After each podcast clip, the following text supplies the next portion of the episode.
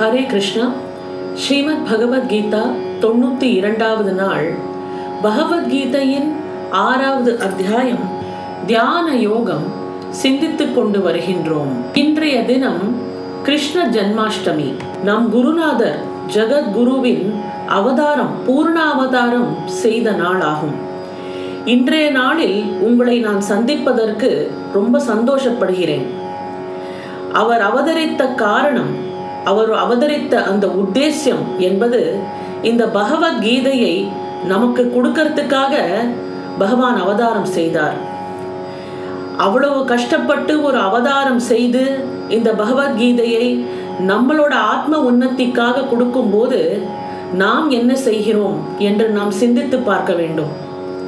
அவர் கொடுத்த பகவத்கீதையை எவ்வளவு தூரம் சிந்திக்கின்றோம் எவ்வளவு தூரம் பின்பற்றுகிறோம் நம்ம வாழ்க்கையின் உத்தேசம் என்பது என்ன?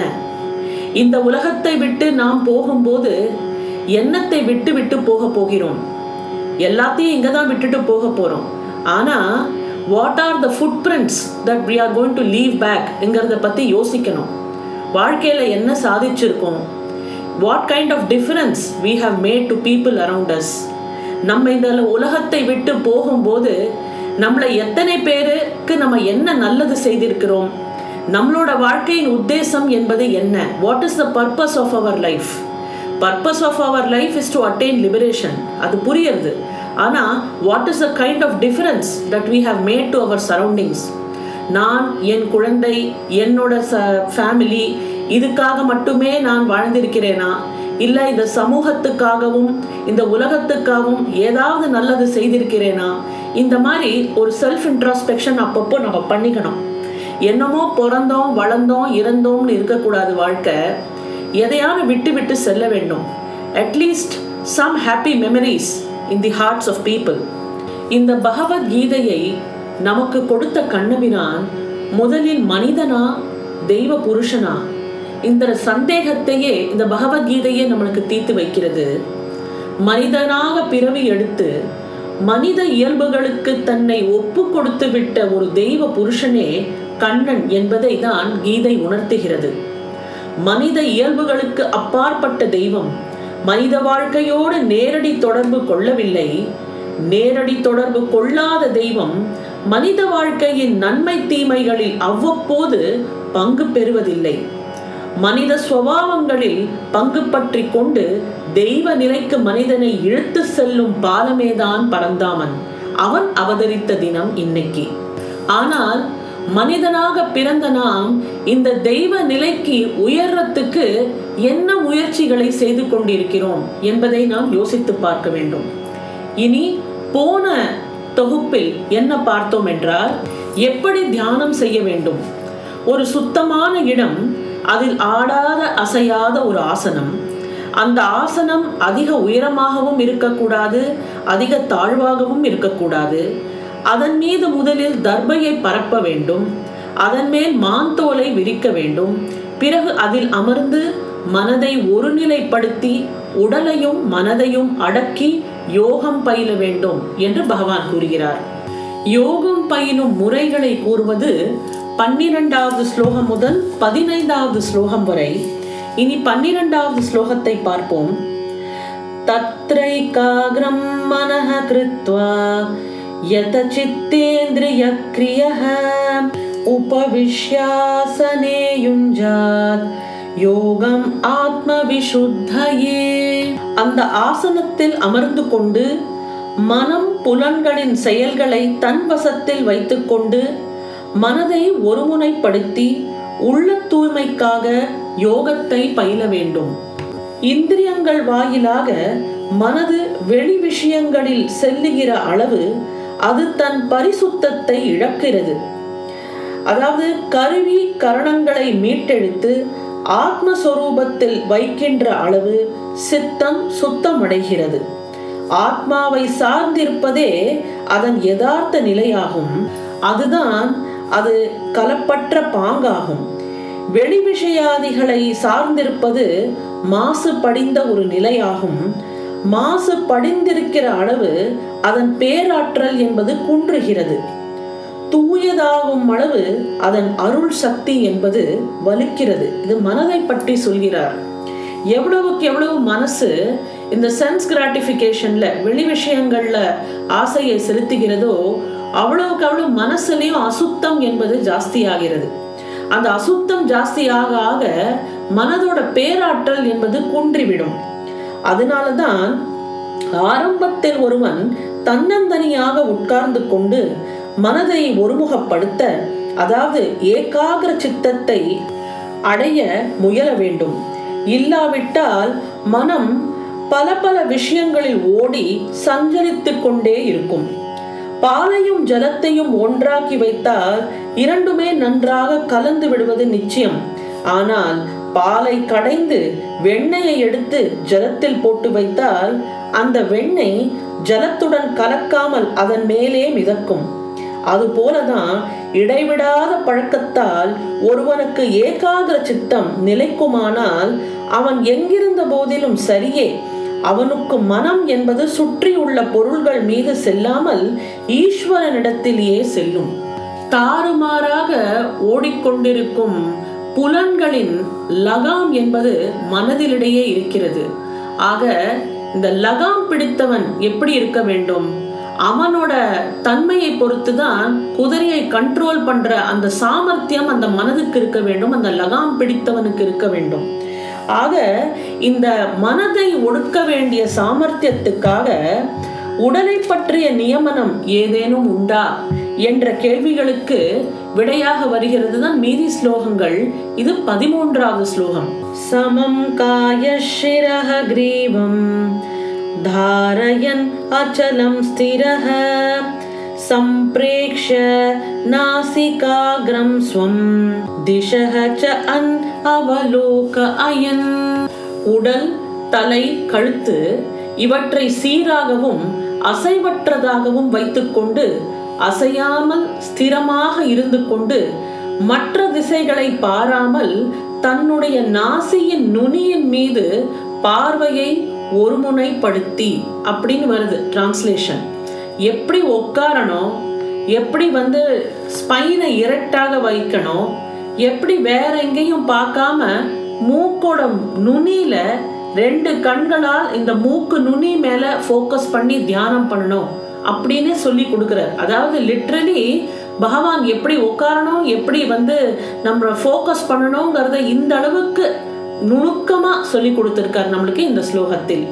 உடல் கழுத்து தலை ஆகியவைகளை நேராக இருக்கும்போது மேரு தண்டம் அல்லது முதுகின் இந்த மூல தண்டம் என்பது நேராகிறது. ஸ்பைன் வில் பிகம் இரெக்ட் அந்த ஸ்பைன் இரெக்டாக இருக்கும்போது சுவாசம் ஒழுங்கா போகவும் வரவும் செய்யும். எப்பவுமே breathing has to be normal அந்த சுவாசம் என்பது ஒழுங்கான சீராக செல்ல செல்ல தான் உடலுக்கு ஆரோக்கியம். அதனால்தான் பிராணாயாமத்தில் நம் சுவாசத்தை ஒழுங்குமுறைப்படுத்தி செய்கிறோம். இந்த சிறந்த எண்ணங்கள் என்பது இந்த சுவாசம் சீராக போகும்போது இந்த சிறந்த எண்ணங்கள் மனதில் உண்டாகும். அத்தகைய உடல் நிலை முற்றிலும் வேண்டப்படுகிறது. யோகி ஆசனத்தில் அமரும் போது மேருமலை போன்று அசையாது உறுதியாய் இருக்க வேண்டும். அதனால் உடலை பற்றிய உணர்ச்சி தானே அகன்று போகும். அவயங்களை துன்புறுத்துகிற பாங்கில் அமரக்கூடாது. சுகமாக இருக்கும் பாங்கில் அமர்ந்திருக்க வேண்டும். தியானத்தில் அமரும் போது ஒரு ரிலாக்ஸ்டு பொசிஷனாக இருக்க வேண்டும். மனது ஒடுங்குகிற அளவு கண் விழிகளும் அசைவு இல்லாமல் இருக்கும். எப்பவுமே நம்மளோட வந்து கண்ணை கூட நம்ம இமைக்க மறந்து விடுவோம். ஏதாவது ஒன்றில் ரொம்ப ஃபோக்கஸ்டாக பார்க்கும்போது எஸ்பெஷலி மொபைல் பார்க்கும்போது இல்லை டிவி பார்க்கும்போது இல்லை மனசை ஈர்க்கும்படியாக யாராக பேசும்போது நம்ம கண் வந்து இமைக்க மறந்து விடும். இந்த கண் இமைக்காம அப்படியே சீராக அப்படியே இருக்கும். கண் வந்து மு மொழிகள் வந்து கொஞ்சம் கூட அசைவில்லாமல் இருக்கும். ஆக ஓயாது இங்கும் அங்கும் பார்க்கும் இயல்புதான் இந்த மனதுடையது இந்த கண்களுடையது இதெல்லாம் ஒடுங்க வேண்டும். இனி தியானத்தில் அமரும் பொழுது கண்கள் மூக்கு நுனியை பார்ப்பவைகள் போல் தென்படுகின்றன. உண்மையில் மூக்கை பார்த்தால் மூக்கை பற்றிய ஞாபகம்தான் மனதில் வரும். அந்த கரணம் ஆத்மஸ்வரூபத்தில் திளைக்கின்ற வேளையில் உடலை பற்றிய எண்ணம் என்பது உண்டாகாது. மனதில் அந்நிலை வரும் பொழுதுதான் கண்கள் மூக்கு நுனியை பார்ப்பவைகள் போல் தென்படும். அதாவது தன் முட்டையின் மீது உட்கார்ந்து அடைக்காக்கும் குருவி புற பொருள்கள் ஒன்றையும் பாராவது வெறுமனே அந்த முட்டை மேல் உட்கார்ந்து கொண்டிருக்கும். ஒரு யோகியின் கண்ணும் அத்தகையானது. தியானத்தில் தீவிரம் உண்டாகதான் ஏகாகிரம் என்பது உண்டாகிறது. அப்போது வேறொன்னும் கண்ணுக்கு புலப்படாது. கண்கள் திறந்திருக்கலாம் மூடி இருக்கலாம் ஆனால் எதுல நம்ம ஃபோக்கஸ் பண்றோமோ நம்மளோட அத்தனை சிந்தையும் அது மேலதான் இருக்கணும். காதுகளிலும் சப்தம் விழாது. ஸ்பரிச உணர்ச்சியும் இருக்காது.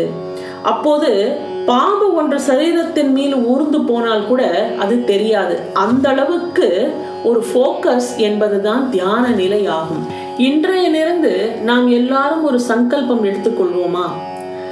அன்றாடம் ஒரு பத்து நிமிஷம் ஒரு தனிமையா ஒரு இடத்துல உட்கார்ந்து இங்க சொல்லப்பட்டார் போல் ஒரு தியானம் பத்து நிமிஷம்.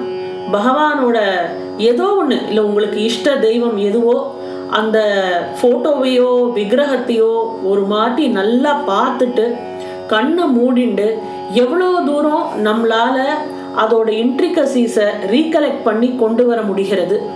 வேற எந்த சிந்தனையும் இல்லாமல் நாம் பார்த்த அந்த பிம்பம் நம் மனதில் எப்படி படுகிறது அந்த பதிந்த பிம்பத்தை எவ்வளோ தூரம் நம்மளால் ஃபோக்கஸ் பண்ணி கண்ணை மூடி பார்க்க முடியறது மனதில் எப்படி பார்க்க முடியறது என்பதை ஒரு பத்து நிமிஷத்தில் இருந்து ஆரம்பிப்போம்.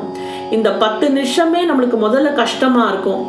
ஆனால் மொள்ள மொள்ள இது பண்ண பண்ண நம்மளால் we can prolong the time of this dhyana I think we need to do this because இதில் பகவத்கீதையில் சொல்லப்பட்டிருக்கிறது பகவத்கீதையில் என்ன சொல்லியிருக்கிறதோ அதை பின்பற்ற முயற்சி தான் இந்த whole exercise of going through Bhagavad Gita. ஆக இந்த தியான பயிற்சியை இன்றையிலிருந்து நாம் ஆரம்பிப்போம். இந்த தியானத்திற்காக உள்ளத்தை எப்படி ஒழுங்குபடுத்துவது என்கிற கேள்விக்கு விடையாக வருகிறது பதினான்காவது ஸ்லோகம். பிரசாந்தாத்மா விகம் தபிஹி ब्रह्मचारी व्रते स्थितः मनः संयम यमच्चित्तः युक्त आसीत मत्परः பிரம்மச்சரிய விரதத்தில் நிலைத்து நின்று அச்சமின்றி நன்கு மன அமைதி பெற தியான காலத்தில் விழிப்பு உணர்வோடு கூடிய யோகி தன் மனதை அடக்கி என்னையே மனதில் நினைத்தவனாக என்னையே அடையத்தக்க சிறந்த கதி என நினைத்து கொண்டு நிலை பெற்றிருக்க வேண்டும். இதுதான் பகவான் சொல்கிறார். என்னை தியானம் பண்ணு அப்படின்னு இங்க சொல்லி கொடுக்கிறார். தேங்கிய தடாகம் போன்ற மனது தெளிவும் அமைதியும் அடையப்பட்டிருக்கும் இடத்தில் அது பிரசாந்த் ஆத்மா எனப்படுகிறது. அந்த அமைதியில் வீரமும் சேர்ந்திருக்கிறபடியால் அச்சத்துக்கு அங்கே இடமே இல்லை. சிற்று கர்மயோகம் எதிலும் ஈடுபடாமல் இருப்பதுதான் பிரம்மச்சரிய விரதமாகும். குருவுக்கும் உலகுக்கும் சேவை புரிவதன் மூலம் மனதில் இருந்து காம எண்ணங்கள் அடியோடு அகன்று விடுகின்றன. அதாவது ஒரு குருவுக்கு சேவை செய்ய வேண்டும் ஒரு சமூகத்துக்கு சேவை செய்ய வேண்டும். நம்ம சுற்றி இருக்கிறவங்களுக்கு எந்த பலனையும் எதிர்பார்க்காமல் சுற்றி இருப்பவர்கள் நான் குடும்பத்தாரை சொல்லவில்லை. குடும்பத்தாரை தவிர வேற யாராவது ஒருத்தருக்கு எந்த பலனையுமே எதிர்பார்க்காமல் ஏதான ஒரு சமூக நல ஆக்டிவிட்டியில் ஈடுபட வேண்டும். இதை நாம் செய்யும் போது என்ன ஆகும் என்றால் இந்த காம எண்ணங்கள் என்பது அடியோடு அகற்று போய்விடும். இப்போ அதன் பிறகு மனதை அடக்குதல் என்பது எளிதாகிறது. அடங்கிய மனதில் ஈஸ்வரனை பற்றிய எண்ணமே குடிக்கொண்டிருக்குமானால் கீழான எண்ணங்கள் அந்த மனதில் எழும்புவதில்லை. அதனால்தான் அந்த காலத்தில் உழவார பணி அப்படின்னு ஒரு கான்செப்ட் இருந்தது. இந்த உழவார பணி என்பது அப்பர் பெருமான் ஆரம்பித்தது. உழவார பணியில் தன்னலம் கருதாமல் உழைக்க வேண்டும். அந்த காலத்துல கோவிலை சுத்தம் செய்யறது அங்க இருக்கிற வீட்ஸ் எடுக்கிறது அதாவது trying to do the menial jobs அந்த மாதிரி செய்யும் போது என்ன ஆகும் என்றால் நம்மளோட ஈகோ என்பது அடிப்படும். அந்த ஈகோவை குறைச்சிட்டு நம்ம இந்த மாதிரி மீனியல் ஜாப்ஸ் ஒரு பொது நலனுக்காக செய்யும் போது நம்மளோட மனசுல ஃபோக்கஸ் என்பது நன்றாக வரும். இந்த கீழான எண்ணங்கள் காம எண்ணங்கள் எல்லாம் மனதிலிருந்து அகன்றுவிடும். ஈஸ்வரன் ஒருவனே ஒப்பற்ற பொருள் என்றும் அவனை அடைதலே இந்த வாழ்வின் முடிவான நோக்கம் என்றும் கருத்தில் இருப்பவன்தான் யோகியாகிறான். ஒருவன் பன்னிரண்டு வருஷங்கள் வலுவாத பிரம்மச்சரிய விரதம் அனுசரித்தால் அவனிடம் மேதா நாடி என்று ஒன்று தோன்றுகிறது. அதாவது எதையும் அறிந்து கொள்ளும் சக்தி மலர்கிறது. வெகு சூக்ஷ்மமான விஷயங்களையும் அவன் சுலபமாக அறிந்து கொள்வான். இப்போ பல பேர்கிட்ட நான் பேசும்போது என்ன சொல்றாங்கன்னா நீங்க பகவத்கீதை சொல்கிறீர்கள் ஆனால் எனக்கு அந்த பகவத்கீதை புரிவதில்லை.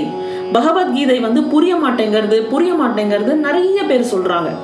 அது ஏன் புரிய மாட்டேங்கிறது அப்படி என்றால் அதை கவனமாக கேட்க வேண்டும்.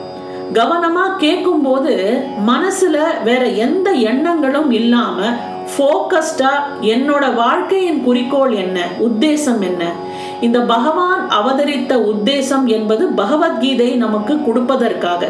அந்த பகவத்கீதையை என் காதில் வந்து விழும்போது வேற எந்த சிந்தனையும் இல்லாமல் இதை என்னால் கேட்க முடிகிறதா? இதை நான் புரிந்து கொண்டே தீர வேண்டும் என்ற ஒரு வைராக்கியம் மனதில் வர வேண்டும். இதில் அப்படி என்ன சொல்லப்பட்டிருக்குங்கிறத நான் தெரிஞ்சுட்டே ஆக வேண்டும். அப்படிங்கிற அந்த வைராக்கியம் மனசுல வந்ததுன்னா தானே பகவத்கீதை என்பது புரியும். இது வந்து நம்மளோட தாய்மொழியில தான் நம்ம அதை கேட்டுன்னு இருக்கோம் ஆக இதை புரிஞ்சுக்கணும் இதை தெரிஞ்சுக்கணும் அப்படிங்கிற எண்ணம் நம் மனதில் வந்ததுனால் இந்த பகவத்கீதை நமக்கு புரியும். அதாவது எந்த ஒரு விஷயங்களும் ஒரு கஷ்டமான விஷயத்தையும் ஒரு சுலபமாக அறிந்து கொள்ளும் ஆற்றல் நமக்கு தானாக வரும். விஷயங்களை எவன் சுலபமாக அறிந்து கொள்கிறானோ அவனே யோகியாகிறான். அவ்வித அறிவால் ஒருவன் ஈஸ்வர தரிசனத்தையும் அடையக்கூடும். இவ்விதம் பரிசுத்தம் அடைந்த தெளிந்த அறிவுள்ளவர்களாலேயே கடவுளை அறிய முடியும். ஆக யோகத்திலிருந்து விளையும் இந்த ஆக்கம் எப்படி விளக்கப்படுகிறது என்பதை நாம் நாளை பார்ப்போம். பகவத்கீதையின் தொண்ணூத்தி மூன்றாவது நாள். உங்களை நாளை சந்திக்கின்றேன். நன்றி வணக்கம்.